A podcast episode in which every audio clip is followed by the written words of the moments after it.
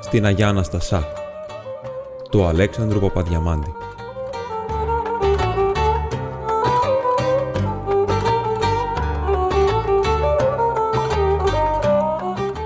Πέντε άνδρες είχαν κατέλθει στο Πριή μίαν Κυριακήν του Ηλίου του έτους 1875 και εκ των πέντε τούτων οι τρεις ήσαν αρχαιολόγοι με δίοπτρα. Αλλά εκ των τριών, ο πρώτος απεφαίνεται ότι το σωζόμενον εκεί ερήπιον ή το ναός ειδωλολατρικός, ο δεύτερος ισχυρίζεται ότι ή το χριστιανική εκκλησία, αν δεν ή το βαλανίων ρωμαϊκών, και ο τρίτος επέμενε ότι ή το πολύ αρχοντικών μέγαρων ή πύργος βενετικός, επικαλούμενος υπέρ της γνώμης του και το όνομα Πριή, ο περέλεγε σχηματιστέν εκ του πυργή κατά μετάθεση γραμμάτων. Του τελευταίου την γνώμη νησπάζει το απροκαλύπτος μετέχον της εκδρομής και ο δημοδιδάσκαλος του χωρίου, ως της είχε ανεγνωρισμένη ειδικότητα στην ετυμολογία. Το άιντε είναι από το άγε δι. Το αρί, κλητικόν επιφώνημα των γυναικών του τόπου, είναι από το αρίστη, το βρέ είναι από το μόρε. Μόρε μπρε, βρέ, μπρε, βρέ. Και εκτόξευε κεραυνούς αγανακτήσεως κατ' εκείνον ή την ζητούσει τουρκικήν παραγωγήν δια τας λέξης, ενώ είναι τόσο εύκολο, έλεγε, να ανεβρίσκομεν παντού ρίζαν ελληνική. Ιδού πώς συνέβη το πράγμα. Ο δήμαρχος της Πολύχνης, το δεύτερον προέτους εκλεχθής, είχε φιλοτιμηθεί να καλέσει εις εστίαση επάνω εις τον προφήτην Ηλίαν τους τρεις αρχαιολόγους, με ταυτόν δε και έτειναν σε άλλους φίλους του. Η συνοδεία είχε ανέλθει επί οναρίων από της αυγής των μέγαν ανήφορων εις εκατοντάδων τεινών μέτρων ύψος, ώστε εις εφαίνετο εις τους αγαθούς νησιώτας τόσον υψηλός, όσον και ο Κίσαβος. Έφτασαν εις τον Άγιον Ηλίαν άμα τη Ανατολή του Ηλίου και αφού εδροσίστησαν υπό την εξαίσιον φυλάδα των μεγαλοπρεπών πλατάνων και έπιον είδωρ εκ της αμφιλαφούς κρίνης, της προχεούσης εις όλη την μαγευτικήν κοιλάδα τα διαυγή της νάματα, οι μεν άλλοι εστρώθησαν υπό τας πλατάνους και παρικολούθουν με βλέμμα θοπευτικών το ολονέν ροδίζον αρνίης της σούβλων, περιμένοντες όσον ούπον απολαύσωσιν ως προφταστήρα το ορεκτικόν κοκορέτσι, οι δε πέντε εκ της συνοδείας επέβησαν εκ νέου στα ενάρια των και διευθύνθησαν εις το πρί.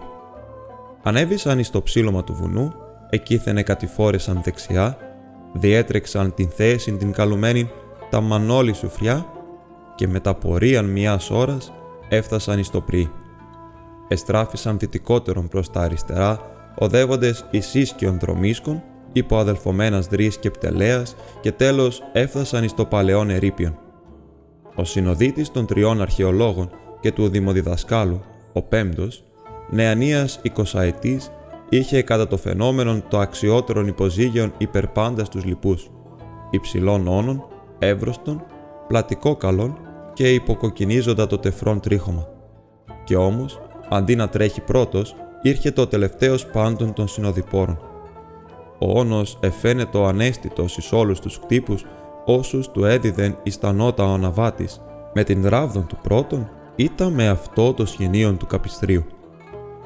Εφαίνεται ότι δεν είχε φάγει καλά το χόρτον του ή το άχυρόν του ή ότι ήταν αποφασισμένος να πεισμώσει εκ παντός τρόπου τον αναβάτη.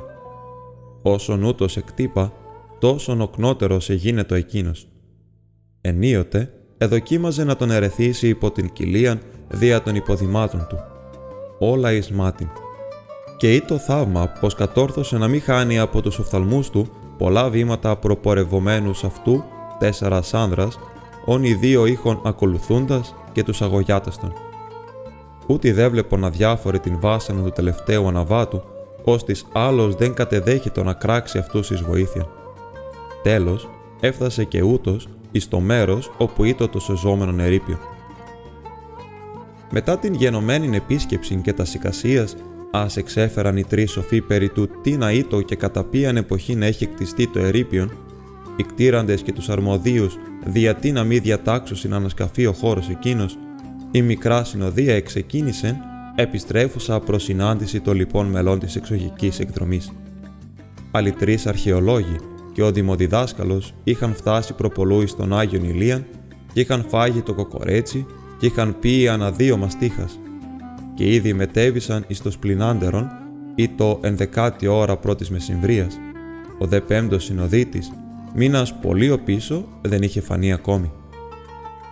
Παρήλθε δε μία ώρα και είχαν στείλει τους δύο αγωγιάτας ο πίσω προς αναζήτησήν του όταν έφνης τον βλέπου συνθριαβευτικός ελάβνοντα επί του όνου του, ώστις έτρεχεν ως ατμάμαξα την φοράν ταύτην και ερχόμενον όχι εκθισμών απ' εκεί όπου τον επερίμεναν όλοι να εμφανιστεί, αλλά εξ Ανατολών, από το αντίθετο μέρος, ως να ήρχετο δηλαδή από την Πολύχνη. Ουδέν απιθανότερον της απλής αληθείας. Όλη η συνοδεία τότε δεν ήθελε να πιστεί ότι ο νέος εκείνος δεν το έκαμεν επίτηδες, δια να τους εκπλήξει. Κι όμως, ειδού τι είχε συμβεί. Ο εύρωστος όνος, ενώ ίσως φαίνεται την αδυναμία του αναβάτου, το είχε παρακάμει την φοράν ταύτην, αφού μάλιστα ήτο και ανήφορος στην επιστροφή. Δεν ήθελε απολύτως να βαδίσει. Επήγαινε με βραδύτητα χελώνης. Οι τέσσερες λόγοι είχαν προπορευτεί τόσο, ώστε ο πέμπτος συνοδίτης τους έχασε και δεν τους έβλεπε πλέον ούτε τους ήκουε.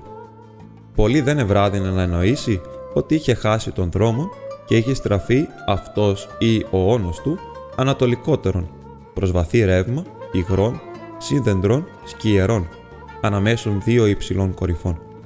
Εκεί ανεγνώρισε το μέρος. Ήτο το κρύο πηγάδι. Βαρυνθής να χτυπά αναφελώς των όνων με τους μυρούς, εμοδιώνοντας, επέζευσε και κρατών το καπίστρι με την αριστεράν, το ραβδίον με την δεξιάν, εδοκίμασε αν θα ενάγκαζε τον όνο να βαδίζει ελάβνον όπιστεν. Εκεί, με το λεπτόν ραβδίον του, ρεμβός, χωρίς να το σκεφτεί, εκέντησε το ζώον υπό το σάγμα όπιστεν ή στα νεφρά. Τότε, δια μιας ο όνος έλαβε τιού των απίστευτων δρόμων, ώστε ο νέος εξαφνίστη και ο λίγον έλειψε να του φύγει το καπίστρι από την χείρα. Τότε λοιπόν ήβρε των σφιγμών του οναρίου.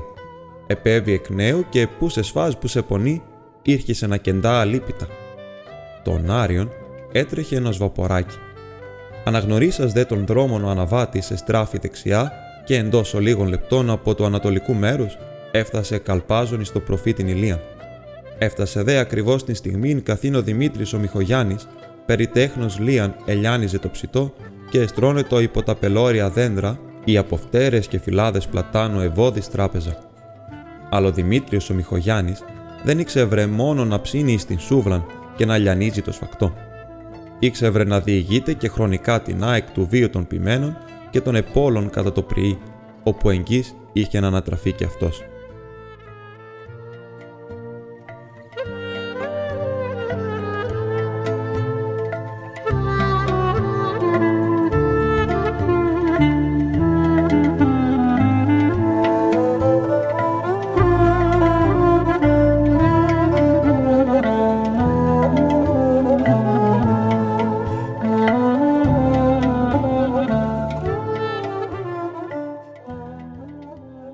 Ο Κούτρης, υψηλός, τεσσαρακοντούτης, άτριχος στο πρόσωπο, αρχίζον ήδη να ρητιδούται, όμοιος με γριάν, είχε συλλάβει το έτος εκείνο, ήτι προ δύο σχεδόν μηνών, δια το Πάσχα τολμηρών σχέδιων. Οι ποιμένες των καλυβιών, ολόκληρον συνοικίαν αποτελούντες, εκκλησιάζοντο εις τον Άη Γιάννη της Κουτσοδουλίτσας. Οι επόλοι των καμπιών, της Μυγδαλιάς και του Κουρούπη, ελειτουργούντο εις τον Άγιον Χαράλαμπον η άμυρη βοσκή της και χρεάς, τα Κωνσταντίνου, τα Αθανασιού, των Μποστανιών και άλλων μερών, ήσαν σκόρπιοι σαν του λαγού τα τέκνα. Ο Γιάννης ο Κούτρης, ως της επικαλείτο και Γιάννης η Γριά, εζήλευε πολύ τον δεύτερον εξάδελφόν του, Γιάννη τον Λαδίκαν, ως της έκαμνε τον επίτροπον εις τον Αϊγιώργη της Κοτσουδουλίτσας και εις όλα τα εξοκλήσια όπου ετελούν το πανηγύρις, αρπάζουν από τα μανουάλια τα συνημένα εις ογκώδης δέσμας η μη καυστά κυρία, πατών αυτά με τα τσαρούχια του δια να τα σβήσει, κάτω εις τας σπλάκας του εδάφους του ναού, προφασιζόμενος ότι το φόβος μη λαμπαδιάσουν αν τα άφηνε να αποκαώσει. Ο ίδιος προέτεινε και έκτα των δίσκων, περιερχόμενος στα στάξεις των πανηγυριστών, συλλέγων εράνους για να φτιαστούν οι εκκλησιές. ήταν τάχα Θεός να μας χωρέσει και παστρικά τα χέρια του. Όλα ταύτα εκείνουν την αντιζηλία του Γιάννη του Κούτρι. Από την καθαράν εβδομάδα του είχε έλθει η ιδέα και καθ' όλην την τεσσαρακοστήν την επόαζεν. Εμελέτα να αποσπαστεί από το εκκλησίασμα του Αγιαχαραλάμπους, τον Γιώργη τον Τριγολόγο, με την φαμίλια του, τους Μιχαλογιανναίους, πατέρα και ιών, και τους Μαυροδημαίους, τέσσερας αδελφούς με τας γυναίκας, και τα τέκνατον, όπως τους σύρει προς το πριή, εις το κατάμερον των ειδικών του, και εκεί μετά των υπαρχόντων τριών ή τεσσάρων άλλων επόλων, να καλέσω συνιερέα, όπως εορτάσω σι κατηδίαν το Πάσχα.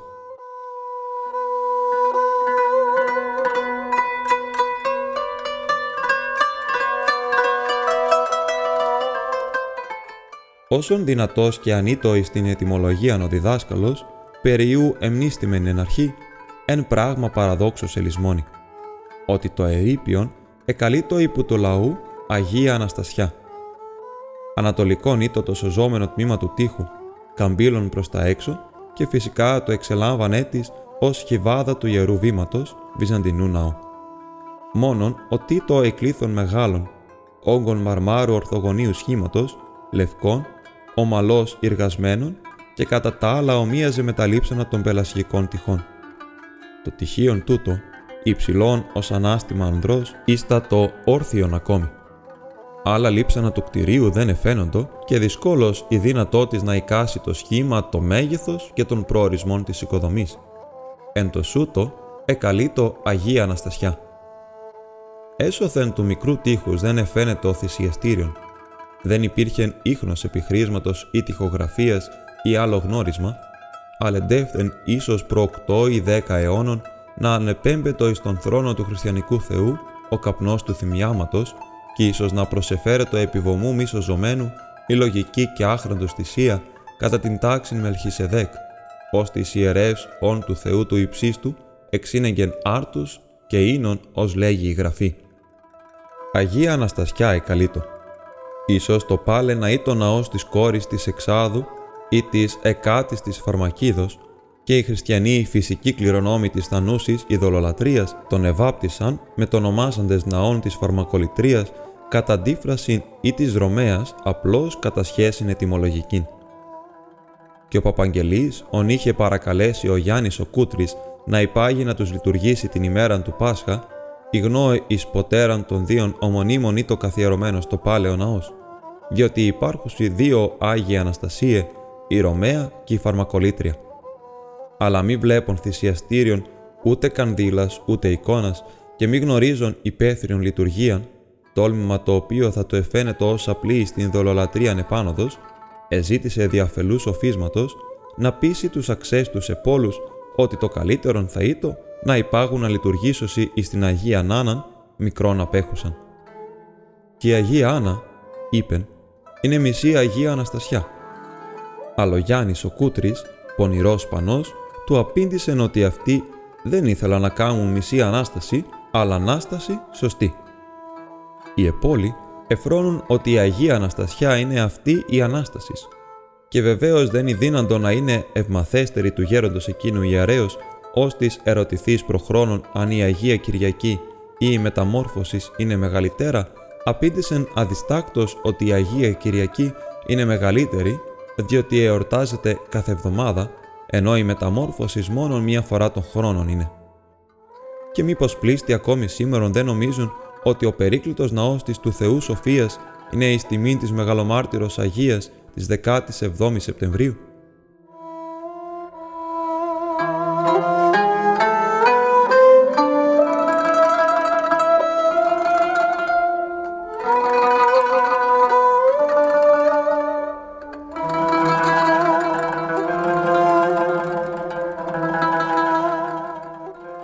Ο Γιάννης Σιγριά δεν ήθελε μόνο να εορτάσει με τους συνομείς του χωριστά την Ανάσταση εις το κατάμερόν του, αλλά επεθύμη και να τελεστεί η Ανάστασης αυτή, όχι εις την άλλην εκκλησία, αλλά ορισμένος εις την Αγία Αναστασά. Αφού το πάλε ή το εκκλησία, αφού ο χώρος ή το καθιερωμένος εις λατρείαν Χριστούν, δια τι τάχα να μην λειτουργείτε.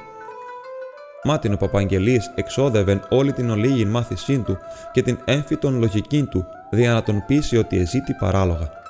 Ο Επόλος έμεινε αμετάπιστος. «Πώς θα λειτουργήσω, βλοημένε, σε ξεσκέπαστο μέρος» του έλεγε ο ιερεύς. «Είδες ποτέ σου λειτουργία από κάτω από τα στέρια» και μίγαρη σε ανάσταση δεν ψάλεται παντού στο ξεσκέπαστο, αντέλεγε ο Βοσκός. Έχουν, ας πούμε, εκκλησιές καλοχτισμένες με πλάκες και με κεραμίδια και βγαίνουν, κατάλαβες, από την εκκλησιά όξου για να κάνουν ανάσταση.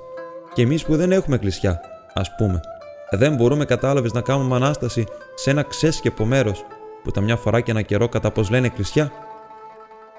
Ο ιερέας τον εκοίταξε ένα μηχανία προς στιγμή, ήταν το βλέμμα του εφωτίστη ως να του ήλθεν ιδέα και είπε «Κάμουν Ανάσταση όξω από τις εκκλησιές, ναι. Μα λειτουργία, πώς θα λειτουργήσουμε» «Απάνω στα μάρμαρα, που ήταν μια τεδίμα ας πούμε». «Μα δεν είναι Αγία Τράπεζα εγκαινιασμένη». Τον παλαιό καιρό που την είχαν κτίσει, κατάλαβες, ε, δεν ήταν συγκαινιασμένη. Το πιδάλιο λέει όταν βεβαιωθεί μια εκκλησία να μην λειτουργείται αν δεν ξανακτιστεί και γενιαστεί πάλι. Επιτέλους, ο Παπαγγελής ίσως θα τον έπιθε να μεταβώσει στην Αγία Νάναν, ή της δεν απήχε πολύ, και το και αυτή κατά δεύτερον λόγον γειτόνισά του, όπως εκαυχάτο ο Επόλος λέγον, ότι την Αγία Αναστασιά την είχε γειτόνισα. Αλλά ο αγαθός ιερεύ δεν έπιθεν ο ίδιος τον εαυτόν του ότι δύνατο ακατακρίτως να λειτουργήσει και στην Αγία Νάνα. Ο Ναΐσκος είχε την στέγη του, το θυσιαστήριον εισέχων έκτιστον εις των τείχων και η πρόθεση εκαλύπτετο από δύο σπιθαμάς χώματος και λίθων, πεσόντων από το ύψος της χιβάδος, το εικονοστάσιον ή των ορθών ακόμη, ale θηρίδες του έχασκον έρημοι εικόνων και τα δύο παράθυρα του βορείου και του νοτίου τείχου έφεγον και αυτά άφρακτα και ο άνεμος ευόιζεν εις πνέων διαυτών και εκπνέων. Ομοίαζε με γραία νοδύν, με τα σκόγχα σκενά σωμάτων, με τα ότα βομβούντα από ήχους φεδρών φωνών πεδίων κλεβαζόντων σκληρό στην αδυναμία της. Δεν υπήρχε ούτε καν δίλιον ευσεβώς αν αυτέν εκ ταξίματος ευλαβούς προσκυνητρία, ούτε μανουάλιον διαχέων παρήγονων φως εις τα ημαυρωμένας μορφάς των οικροτηριασμένων εις τους τείχους ολίγων Αγίων. Το παρεκκλήσιον ή το αφιερωμένον ποτέ εις το γενέσιον της Θεοτόκου και εκαλείτο συνήθως Παναγίτσα ή πάλων δε Αγία Άννα. Αλλά ο Παπαγγελής εδίσταζε αν και με αλαχώθεν δανειζωμένα εικόνας και με αναρτώμενα προχείρως κανδύλια, επιτρέπεται να τελέσει λειτουργίαν εκεί. Τέλος, ο ιερεύ έβρε μέσον την όρων και τον ανεκοίνωσεν εις τον Γιάννη τον Κούτριν. Α είναι, μπορούμε να κάνουμε ανάσταση στην Αγία Αναστασιά, είπε, και αμέσως παίρνετε όλοι τα πράγματά σας και τις λαμπάδες σας αναμένες και πηγαίνουμε κάτω στην Παναγία την Δωμάν και σας λειτουργώ εκεί. Την Παναγιά την Δωμά, μα είναι μακριά. Ω πόσο, σε μισή ώρα φτάνουμε. Είναι να έχω την ευχή, παπά μου, παραπάνω από μια ώρα. Δεν θα είναι παραπάνω από τρία τέταρτα. Όλη νύχτα δική μας είναι. Έχουμε καιρό να φτάσουμε. Ο Γιάννης ο Κούτρης υπεχώρησε μη έχον άλλος να πράξει. Ο ιερεύς έβαλε ευλογητόνι στο ύπεθρον, φορέσας μαύρον επιτραχύλι και ήρχισε να αναγινώσει την πανηχίδα και το κύμα της θαλάσσης, όλα διαβαστά.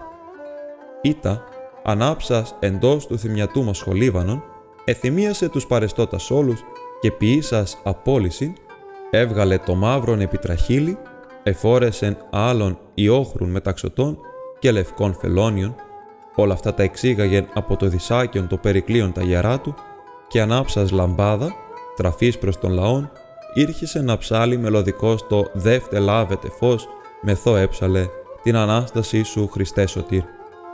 Και αφού ίναψαν τας λαμπάδας όλοι, αναγνούς το Ευαγγέλιον και δοξάσα στην Αγία Τριάδα, ήρχισε μεγάλη και βροντόδητη φωνή να ψάλει το Χριστός Ανέστη, αντιψάλλοντος και του Ιού του, παιδίου δωδεκαετούς, όσοι τον είχε συνοδεύσει ως λειτουργός εις την εκδρομή.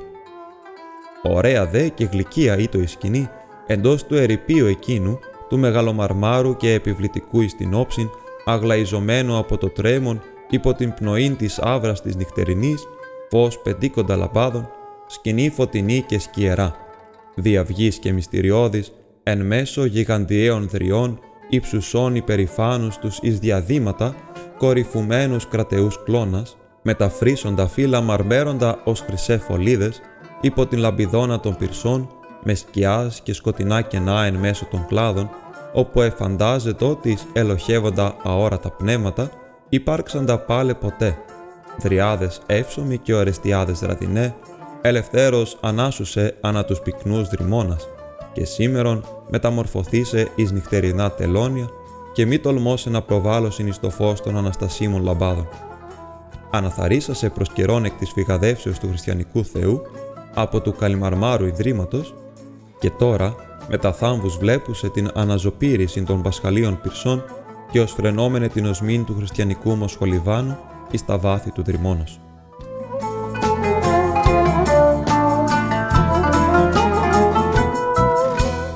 Ενώ ο ιερεύς έλεγε ομαλή τη φωνή τα ειρηνικά και το υπέρ της ευσταθίας των εκκλησιών, εφορίας των καρπών της γης κτλ, όπιστεν του πρώτου πελωρίου κορμού της χιλιετούς δριός, ον τρεις άνδρες συνάπτοντες τα σοργιάς, μόλις η δύνατον αγκαλιάσωση, οικούε το βραχής διάλογος, ίος ο εξής, μεταξύ τριών ή τεσσάρων επόλων, όν ο πρώτος, ο Γιάννης ο Κούτρης, έλιεν απαντώντας απορίες των άλλων. Του γρου του γρου, τα μάιμα, μονοκοπανιά, τα ίσα ζερ, σμι Παναήμ τον ντομάν, ντούρμα, παπάς έτσι είπε. Του ρέμα ρέμα, δε θα πάμε. Δε πάμε ζερ. Αλλά ο διάλογος ούτως διεκόπη υπό της φωνής του ιερέως, ώστις εν το μεταξύ απεδίθη τα άμφια και έκραξεν εις το πίμνιόν του. Είστε έτοιμοι, πάμε. Δύο των επόλων έσπευσαν να φορτώσωσι τα ιερά, ως και τα καλάθια των πιμενίδων τα περικλείοντα εορτάσιμα την εφόδια, εις πέντε ή εξονάρια. Ο ιερεύς επέβη στο έβδομον και οι άλλοι πεζοί, οι μεν κρατούνται στα λαμπάδας των αναμένας, με την αριστεράν, προσπαθούντες με την δεξιά να σκεπάσωσι τη λαμπίν από τις πνοής της επογείου άβρας, οι δε ανάψαντες μικρά φαναράκια, χρήσιμα εις τους επόλους, δια τους νυχτερινούς επαυλισμούς και τους αμολγούς των εγόντων, εξεκίνησαν κατερχόμενοι προς βοράν ή τα εστράφησαν ανατολικότερον, βαίνοντες δια κακοτοπιάς εφής δεν θα αντίχουν άλλοι πόδες παρά τους ειδικούς των ελαφρά παντούντες με τα τσαρούχια τα περιβάλλοντα τους ευκινήτους πόδαστον, βιάζοντες τα γαϊδουράκια να τρέχωσι, σύροντες μάλλον αυτά εις των δρόμων, τοποθετούμενοι εξ αριστερών ως έμψυχα δίκρανα προς υποστήριξη των φορτωμένων υποζυγίων εις τα κρυμνοδέστερα μέρη. Δύο ή τρεις αυτών με τα σκάπαστον ήρχοντο τελευταίοι, με τα συρρυχμών και ακατανοήτων μονοσυλλάβων, άγοντες τα υπόλοιά των με τα μικρά ερήφια διαχαριστάτων σκυρτημάτων τρέχοντα παρά τας μητέρας των, βελάζοντα ερωτηματικός, Ισά εέγες απίντων αορίστος, μη έχουσε πώς να εξηγήσωση την ασυνήθιστη νυχτοπορία. Η σελήνη είχε έναν ατύλι πρώτου μεσονικτίου και ο δίσκος της, υπέρυθρος ο λίγων πότε φαίνεται όπιστον των κορυφών υψηλών δέντρων, πότε εκρύπτετο κατά τους ελιγμούς της πορείας όπιστεν του βουνού. Και η θάμνη εσίοντο πανταχού, όθεν διέβαινε η πομπή και τα έντομα εξεγείροντο παράωρα εκ του ύπνοτον και την αμυγιάρια εξορμώντα επέτων φεδρός περί τας ανημένας λαμπάδας, υποβοίζοντα καίοντα τας σμικύλας πτέρυγάστων ή καταστρέφοντα με τα τελευταίου βόμβου την εφήμερον ύπαρξή των εις την πρόψωση της φλογός. Και τα νυχτοπούλια έφευγαν φοβισμένα από σκήνων εις κόμαρων, από εμασιάνης δέντρων προσθέτοντα των ελαφρών θρούν των πτερίγων των, εις των αμβρών εναρμόνιον φύσιμα της άβρας της ορθρίας. Και η αγραμπελιά εχιονανθής, η λευκάζουσα και μυροβολούσα εις τους φράκτας, λευχήμων μυροφόρος εορτάζουσα την Ανάσταση, και ο κισός και το αγιόκλημα, πλόκαμι της ανοίξεως, εξαπλούσει στη μυροβόλων κόμιν της ανά τους αγρούς, διέχυνον ζωηροτέρανε τη νυχτή την ευωδίαν των εις τον αέρα και η αργυρά αμόκονη των άστρων ολιγόστευε επάνω, καθώς υψού το η σελήνη και η αηδόν οικούετο μηνυρίζουσα βαθιά εις το μυχόν του δάσους και ο Γκιόνης, μη δυνάμενος να διαγωνιστεί προς την λιγυράν αδελφή του, έπαυσε προς καιρόν το θρηνώδες άσμα του.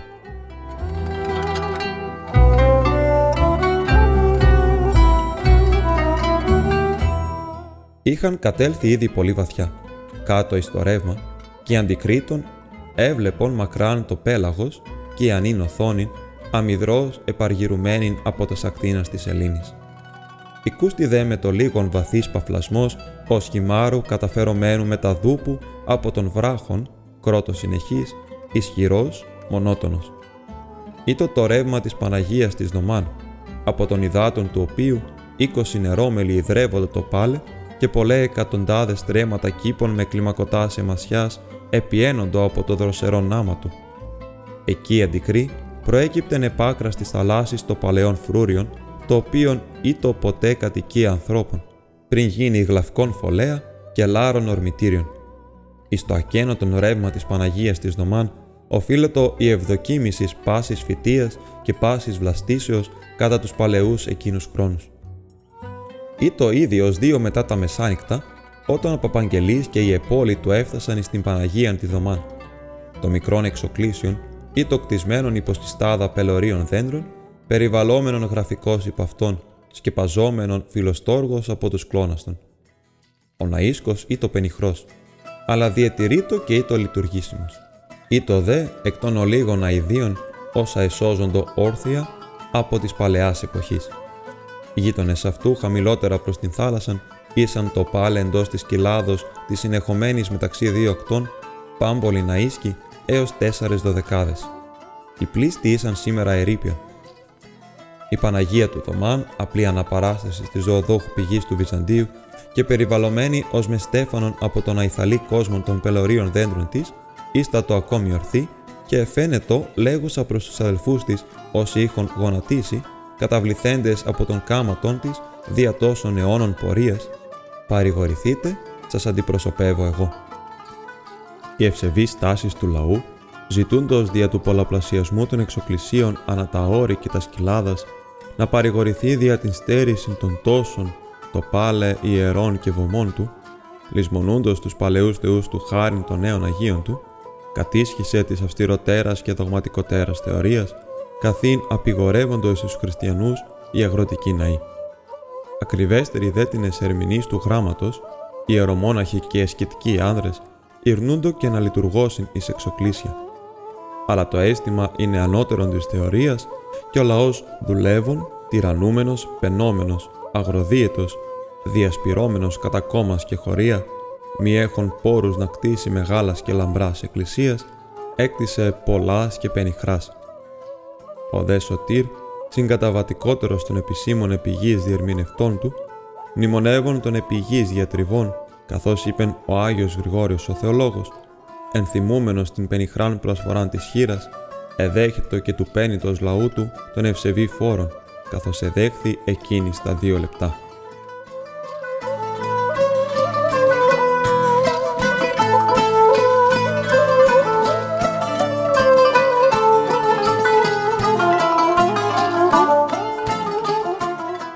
Εν ρηπή οφθαλμού εφωταγωγήθη το παρεκκλήσιο και οι επιμενίδες ίναψαν πάμπολα κυρία εις τα δύο μανουάλια και ανάψασε πυρ εις το επίνεμον έξω της θύρας στήσασε μεγάλην χύτραν παρεσκεύαζον την σούπα. Δύο εξ αυτών νεόνυμφοι εφόρεσαν τα κόκκινα φουστάνια των και τα βαβουκλιά των με τα κεντητά προμάνικα και τα τουλπάνια των τα λευκά. Και ο ιερεύς, λαβών καιρών, εφόρεσε όλη την ιερατική του στολήν και ο ιός του ως λειτουργός έψαλε τον κανόνα. Ο Γιάννης ο Κούτρης πραγματοποίησα στο όνειρόν του, του να παρίσταται εις την εκκλησία ως επίτροπος, επρωτοστάτη στο άναμα και σβήσιμο των κυρίων, πατών αυτά ενίοτε με το τσαρούχι του, μιμούμενος τον εξάδελφό του τον Γιάννη τον Λαδίκαν, και ως της ίστατο δεξιόθενη των χωρών ως προϊστό με τόση σοβαρότητα, ώστε βλέπουν της αυτόν θα τον ενόμιζεν ψάλτην, εξ ιδιοτροπίας σιωπώντα. Τη στιγμή δε εκείνη εισελθούσα εις τον αΐσκον η δωδεκαετής κόρη του, το κουμπό, ισταμένη τέος έξω παρά τον παραστάτην, επιστατούσα εις το κάχλασμα της χύτρας, του λέγει εις το ους. «Αφέντ, έρχονται κόσμος». «Ποιοι και ποιοι», είπεν εξαφνιστής ο Κούτρης. «Έρχονται ο Δημητράκης Τσικότσινας, μαζί με τη γυναίκα της Μιώ, και ο Γιάννης Κοτσάλους και ο Μπαρμπαγιώργης». «Ποιος Μπαρμπαγιώργης» «Ο Γιώργης του Παναγιώτ». Ω κεραυνό έπεσε το όνομα τούτο εις την ακοήν του Γιάννη του Κούτρη. Ο Γιώργης του Παναγιώτ, επανέλαβε μηχανικός και εξικολούθησεν ερωτών τη θυγατέραν του, ως εάν ήξευρετ αυτή. Τι, δε κάμανε Ανάστασης στο Εχαραλάμπου, διότι η πόρη πώς εξέπεσε προς τα εδώ ο Γιώργης του Παναγιώτη. Αυτός έκαμνεν αυτοδικαίως των προεστών εις των Άγιων Χαράλαμπων, τι να συνέβη τάχα και διατί δεν επήγαινε στον ναόν του Αγίου, μήπως του αφήρεσαν το προστιλίκι από εκεί. Αυτός ο Γιάννης ο Κούτρης, διατί ίσα ίσα έβαλε τα δυνατά του, αποφασίσας να κάμει εφέτος χωριστήν Ανάσταση με τους γείτονάς του εις το κατάμερον το ειδικών του, δια να απαλλαχθεί από το φορτικόν θέαμα του δευτέρου εξαδέλφου του, του Γιάννη του Λαδίκα, εις τον Άι Γιώργη της Κοτσοδουλίτσας, ή αυτού του Γιώργη του Παναγιώτη, εις τον Άι Χαράλαμπον. Ήτινες έκαμαν και οι δύο των προϊστών και των επίτροπων, εκάτερος εις το κατάμερόν του, ανάπτοντες και σβήνοντες τα κυρία, ψιθυρίζοντες επιδεικτικός εις το ους του ιερέως παρά την βόρεια θύραν του Ιερού Βήματος, περιφέροντες ελευθέρως δίθκον με την εποδόν το λάδι της Εκκλησίας Χριστιανή και κάμνοντες κουμάντο σε όλα τα πάντα, εντός και εκτός του ναού. Και τώρα, αφού κατόρθωσε να ψαλεί η Ανάσταση εις την Αγία Αναστασά εις το ύπεθρον, αφού απέσπασε τόσους βοσκούς από τα κατάμερα τάλα, αφού τους εκουβάλισε μεσάνυχτα από την Αγία Αναστασά εις την Παναγία Δωμάν, με τα γυναίκας των, με τα παιδιά των, με τα κοπάδια των, με τα κατσικάκια βελάζοντας παρακτικός περί τα σέγας, έμελε πάλι να καταδικαστεί να υποστεί την πρωτοκαθεδρία αυτού του Γιώργη του Παναγιώτ, ως γεροντοτέρου, ως έχοντος τάχα δικαιώματα. Ποια δικαιώματα. Ας έβγαζε τις μπολέτες του να τις διαβάσουν. Οι δύο τάχα, πούμε, γράμματα δεν ήξευραν, αλλή τον ο Παπαγγελής εκεί. Να έχουμε την ευχή του που θα τες σε διάβαζε. Η δουλειά του ήταν να διαβάζει. Αλλά όχι, δεν παρεχώρη τα πρωτεία. Θα έκαμνε πως δεν τον είδε και θα εκείταζε ντουγρού προς το Άγιον Βήμα, χωρίς να στραφεί επί στιγμήν προς δυσμάς, ως σαν θεοφοβούμενος που ήταν, να ακούσει με τα προσοχή στην λειτουργία του. Ήτον εν το δικαίω του, ευρίσκετο εις το κατάμερόν του. Αλεντάφθα, ο Γιάννης ο Κούτρης επάγωσεν. Ο παλμός εσταμάτησε προς στιγμή. Δεν ευρίσκετο εις το κατάμερόν του. Τον αντίον είχε πατήσει τα σύνορα. Είχε μεταβεί εις ξένων κατάμερων. Α, και αυτός ο Παπαγγελής που επέμενε μη θέλω να λειτουργήσει στην Αγία Αναστασά. Εκεί, αδιαφιλονικήτος ο Κούτρης θα ήτο εις το κατάμερόν του. Αλλά εδώ, εις την Παναγία την Θωμάν, ευρίσκεται ακριβώς εις το κατάμερον του Αγίου Χαραλάμπους, εις την δικαιοδοσία του Γιώργη του Παναγιώτου. Τι να κάνει, κι αυτός ο Γιώργης του Παναγιώτου, κατάλαβες, δεν ήταν κανείς τυχαίος εξής και ισχύν και γοητείαν επί το πλήθος των εγωβοσκών και των ποιμένων.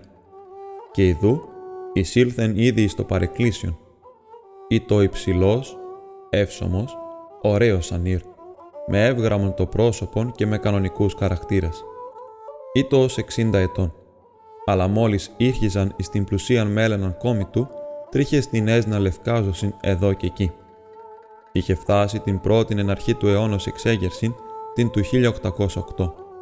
Είχε ομιλήσει με τον Σταθάν, είχε προσφέρει με τα σιδείας του χείρας κοκορέτσι στον Βλαχάβαν, είχε στρατευθεί υπό τον Οικοτσάραν. Και όλον το ήθος του, οι όψεις του, οι τρόποι, εκκινήσεις του και τώρα ακόμη μετά 40 έτη, καθήν στιγμήν εισήρχετο εις τον αΐσκον, εφαίνεται ότι το εις νεύματα και χειρονομίας μετάφρασης ή μιμική παράστασης του παλαιού δυστύχου. Στο σκιάθο και στο σκόπελο ποτέ κατής δεν κραίνει. Και την λιμέρη του σταθά, βίγλα του Νικοτσάρα. Ο Κούτρης αισθανθεί σε αυτόν ότι εισήρχετο διειδών των διακαμών του εισερχόμενων εις των αΐσκων, με όλην την απόφαση ειν είχε να μη στραφεί να τον είδει, έστρεψε εν ακουσίως την κεφαλήν και τα βλέμματά των συνειδήθησαν. Ο Γιώργης του Παναγιώτ, αφού εισπάστη τα εικόνας, ήλθε και εστάθη όπισθεν του κούτρι, ώστε δεν είναι δύνατο πλέον να προσποιηθεί ότι δεν τον είδε. Άλλος, ο Γιώργης του Παναγιώτ, δεν του έδωσε καιρό να σκεφτεί, διότι κύψας εις το ους του ήρχισε με πονηρόν μηδίαμα να του λέγει. «Μη πήρε από του κατάμερο του Γιώργη του Τρουλό, μη πήρε και τσιμιχουγιανέ, πατέρα και γιο, μη πήρε και τσι τέσσερις μαυρουδομέ, και από μήνα με λιουστή στο αχαραλάμπου, Ο παπάς και χραλαμπίτσις λίπ, ξέρεις, είναι στο κουτσιά μέσα, στα χωριά. Η παπά σαν Παναγιά, κάτω στη χώρα, δεν θέλησε να έρθει, γιατί είμαστε λίγοι και δεν μας ζουνόμαστε πολύ, για να βγάλει τον κόπο του, ας πούμε. Η παπάς από τον Αγιάννη, τσι τρεις ιεράρχοι, οι άλλους είναι εφημέριος, γιατί τον Παπαγγελί που ήταν απόξω μας τον υπήρες. Κουντέψαμε να απομείνουμε αλυτρούητοι τέτοια μέρα, γιατί δεν ξέραμε σε ποια εκκλησιά θέλα πάτη να αναστήσετε. Τότε κι εγώ είπα, ασκουθώ να πάω πίσω, ζυκριχιά, μπέλες και τσιβρό πουθενά σε κανένα ξοκλήσει και περνώντας από τον Δουμάν, σα ξαγναντήσου του κάστρου, θε να καταλάβουμε θε, σα δυο πουθενά φέξου, ανισός και είναι σε κανένα ρημοκλή του καστριού και ανασταίνουνε. Μα δεν το αλπιζα αλήθεια πως θέλατε ερθείτε στο Δουμάν, μέσα του κατάμερό μου.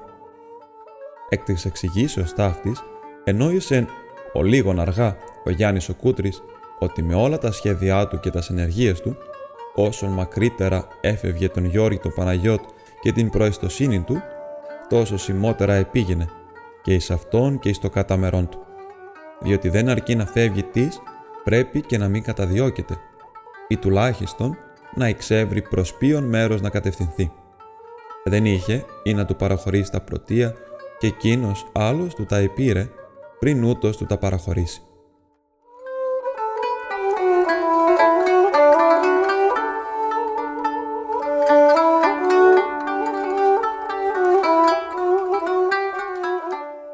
Περί το λικαβιές έληξεν η λειτουργία και ο ουρανός πορφυρίζων εκεί προς Ανατολάς έσμιγε με την θάλασσαν κιανίνα πλουμένην κάτω.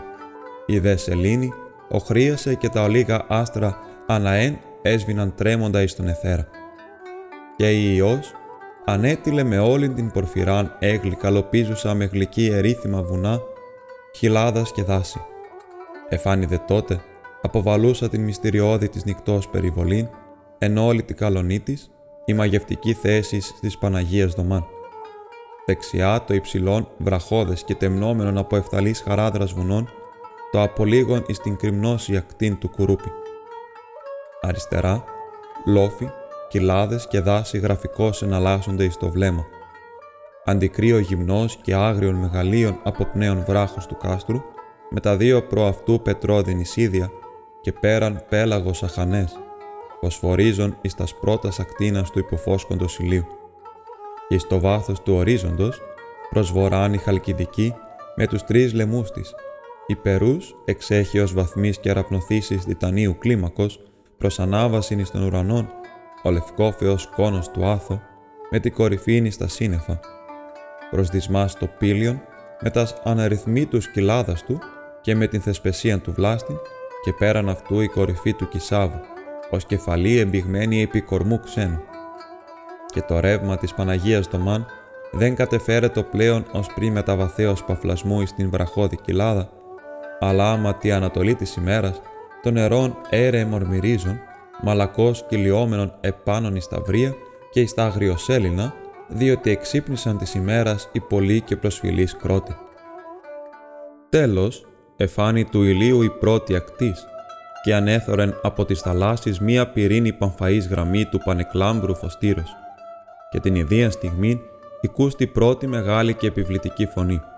Ο κλαγκασμός του αετού, χαιρετήσαντος την ανατολή του ηλίου επάνω εις το βουνόν, από τις αυθάς του και απατή του επί των απορόγων βράχων και αλιάς του.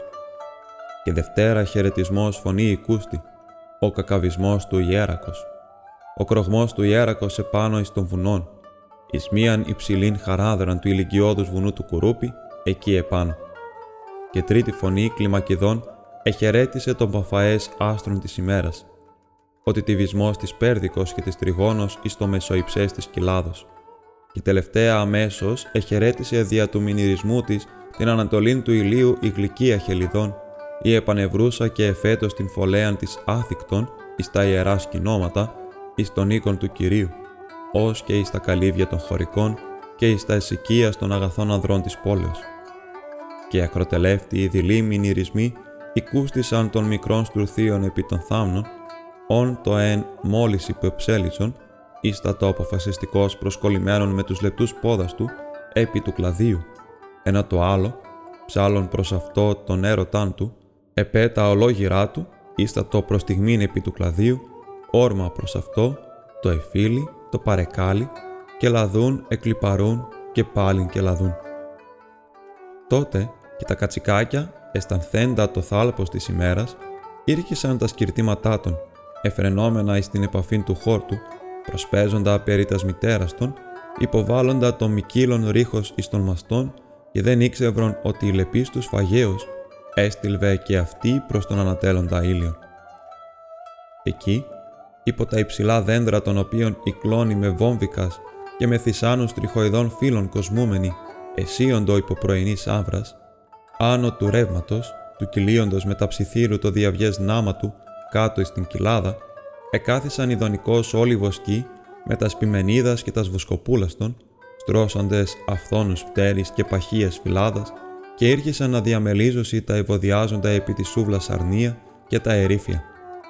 Έφαγον και εφράνθησαν όλοι και αφού ο Παπαγγελής ευλόγησε ως έδι την φλάσκαν, τη μετεβίβασε μεγάλην υπόχλωρον ακόμη, διερυθράς δερματίνης λωρίδος κρατουμένην, πλώζουσαν και φυσώσαν ακαταλείπτους ήχος ένδοθεν, ισχύρας του εκδεξιών του καθημένου προεστώτος της ομάδος, του Γιώργη του Παναγιώτ, ως της εγερθής προσιγόρευσε διαμακρών την ομίγυρη.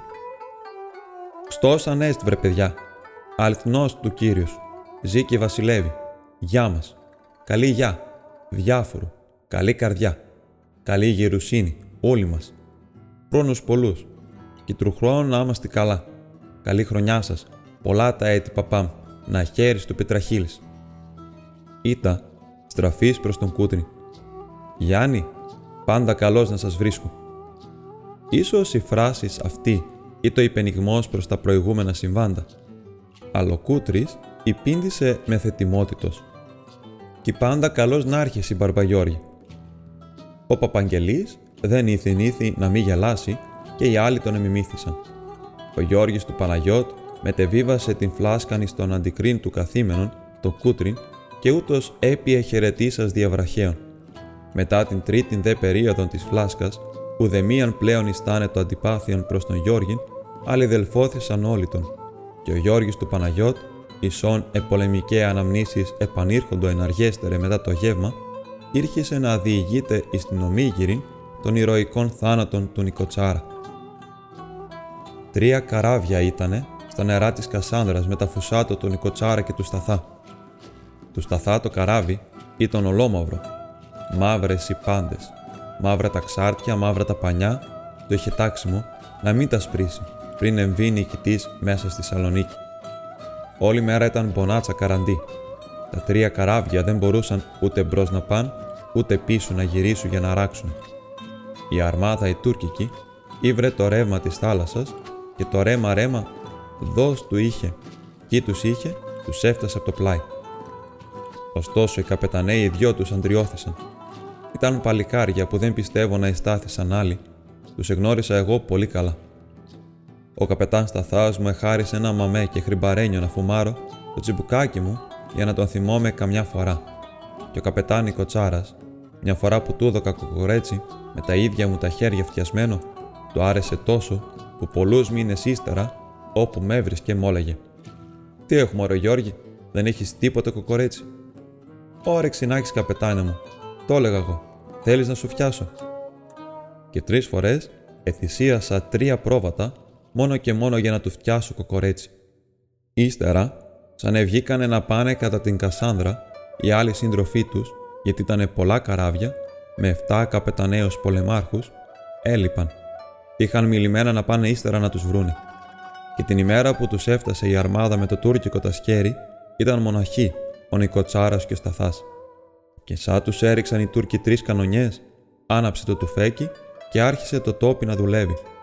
Το καράβι του Νικοτσάρα επιάστηκε με την τουρκική φεργάδα ξάρτια με ξάρτια, σαν δύο κακές γειτόνισε που μαλώνουν και πιάνονται μαλλιά με μαλλιά. Μα ο Νικοτσάρας με τον παλτά του έσπασε τους γάντζους και έκοψε τα μπαστούνια του Τούρκου και εγλίτωσε το καράβι του από τα δόντια του θεριού. Μα την τελευταία στιγμή, εκεί που νικούσαν οι δικοί μας και το μπουλούκι το Ρωμαϊκό εφώναζε βρίζοντας την πίστη των Τούρκων, ένα βόλι του ήρθε τον Νικοτσάρα και χώθηκε στην κοιλιά του και τον ελάβωσε βαθιά. Μα το παλικάρι το καλό είναι παλικάρι και στον θάνατό του. Με φαγαν τα σκυλιά, είπε μια και σφίγγοντας τα δόντια, βαστώντας με το χέρι τα σωθικά του που εχινόντανε από την κοιλιά, βαστώντας με τα δόντια την ψυχή του που του έφευγε από το στόμα, επρόφτασε και είπε: Συντρόφια, πιάστε με και καθίστε με απάνω εκεί στα σκηνιά και ακουμπήστε με απάνω στο κατάρτι, για να μην το καταλάβουν τα σκυλιά πως με σκότωσαν και πάρουν θάρρος, για να μην το μάθουν και οι δικοί μας και δηλιάσουν. Καθώς τους είπε, το κάμανε και τον ακούμπησαν μισοπεθαμένον στο κατάρτι. Και οι Τούρκοι βλέποντες από αντικρή, ετρώμαζαν και λέγανε «Τσάρας ρεΐς, τσάρας ρεΐς, ο καπετάνιος ο τσάρας, ο καπετάνιος ο τσάρας». Και οι δικοί μας, απ' τα άλλα τα καράβια, δεν το πήραν μυρουδιά και στάθησαν ανδριωμένοι και έδιωξαν την τουρκική αρμάδα. Και όταν η αρμάδα έγινε άφαντη, τότε το έμαθαν και γύρισαν πίσω στο νησί μας για να θάψουν τον Οικοτσάρα που πέθανε κρατώντας με τα χέρια τα άντερά του για να μην χυθούν, με τα δόντια την ψυχή του για να μην φύγει. Και ήρθαν και τον έθαψαν κάτω στο λεχούνι, κοντά στην άμμο, το γυαλό, και τότε του βγάλανε και τραγούδι. Και εκείνος που φοβέριζε και όλοι τον ετρέμαν, επήγαν και τον θάψανε του λεχουνιού το ρέμα. Τι αυτά την άλλα με πολλά στροπά φωνιέντων και συγκοπά συλλαβών διηγήθη, ως είχεν εξακοής ο Παρμπαγιώργης του Παναγιώτ και με τα βαθέως στεναγμού κατέστρεψε τον λόγον. Και η επόλη των οίκων με τα θαυμασμού. Και ο Παπαγγελής, ακούων με τα συντόνου προσοχής, ιστάνθη δάκρυ υγραίνων την παριάν του. Αλλά ο Γιάννης ο Κούτρης, ως για να παρηγορήσει τον Παρμπαγιώργην, καθού δεν εμνησικάκι πλέον, διότι του επήρε τα πρωτεία, ηγέρθη και λύσα στο ονάριόν του, το οποίον έβοσκεν ησύχος εις το λιβάδιον, ήρχισε να κάμνει κάτι παιχνίδια ειδικά του. Συγχρόνως δε, ο ιός του ο Θοδωρής, δεκαπεντούτης, ως για να συνοδεύσει με μουσικήν τους αγώνας του πατρός του, έλαβε το σουράβλι του και ήρχισε να συρίζει απλούν και μονότονων ήχων. Εν τω μεταξύ, ο Γιάννης ο Κούτρης είχε αναβεί επί του όνου υποβαλών σάγισμα αντί σέλας και βαίνον αργά, δήθεν με τα σοβαρότητος, επέβαλεν εις το ζών να κάμνει κάτι βηματισμούς, κατά μίμηση και παροδίαν των πολεμικών ύπων. Και ο Γιάννης ο Κούτρης, πότε ίστατο γονατιστός επί του σαγίσματος, πότε υπτιάζετο επί της ράχης του ζώου, πότε εκρατείτο εκ της σχέτης με τον έναν πόδα επάνω, με τον άλλον κάτω στη γη, πότε εχάνετο υπό την κοιλίαν του ζώου, πότε έπιπτε από κεφαλής μέχρι γονάτων μεταξύ των τεσσάρων ποδών του όνου, και ενώ έλεγες ότι τώρα έπεσε και ότι ο όνος θα τον πατήσει, έφνης, εντρυπή οφθαλμού, ευρίσκετο πάλιν επί της ράχιος του ζώου. Τι ούτως την άς μιμικούς αγώνας ήξευρε να εκτελεί ο Γιάννης ο Κούτρης. Τίποτε περισσότερο δεν εχρειάζεται δια να καγχάζει επί πολλήν ώραν εν ευθυμία η ομίγυρης